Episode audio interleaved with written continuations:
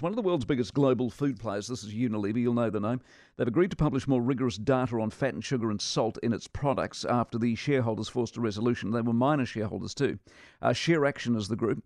They got enough shareholder backing to force the changes after a review found that only 17% of Unilever's food and drink sales were of high nutritional standards compared with the 61% the company was claiming.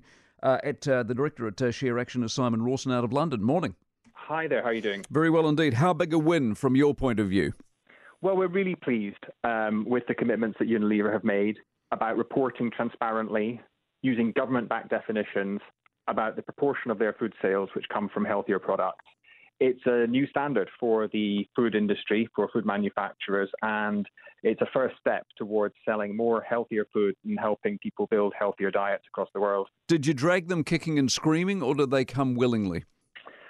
I think there's always a place for robust engagement. Um, a lot of um, shareholder and investor engagement is a little bit um, too friendly sometimes, and there's not enough challenge. And what ShareAction exists to do as an organization is really increase the robustness of um, responsible investment. So we had some uh, very robust conversations with Unilever over the last couple of months, but ultimately the company recognizes that it's something that its shareholders want to see, that it's an opportunity for growth for the company, and we're really pleased that we agreed this outcome with them. What are you looking to achieve? I mean, their claim was, you know, in reality it was 17% of their food and drink. They were claiming 61. Was it the dishonesty that you were looking to fix, or do you genuinely want consumers to eat a more healthy diet?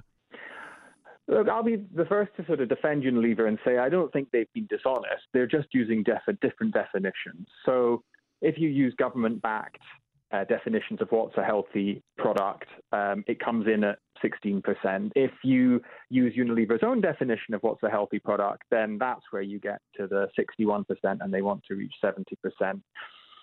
Food companies, manufacturers like Unilever, have an enormous influence in what ends up on our plates through their marketing budget, through their power to place their products in our supermarkets.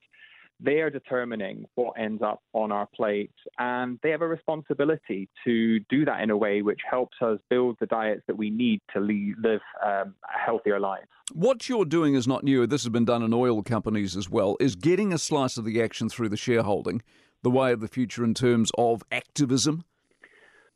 As you say, shareholder activism is not a new thing. It's typically been the reserve of big, powerful individuals who might hold significant uh, shares of, of companies, and you hear of activists making takeover bids or taking control of companies. But increasingly, uh, smaller groups, groups that represent uh, individuals who are affected by issues like unhealthy food or climate change, are also using these tactics. And depending on the country you're in, the rules vary.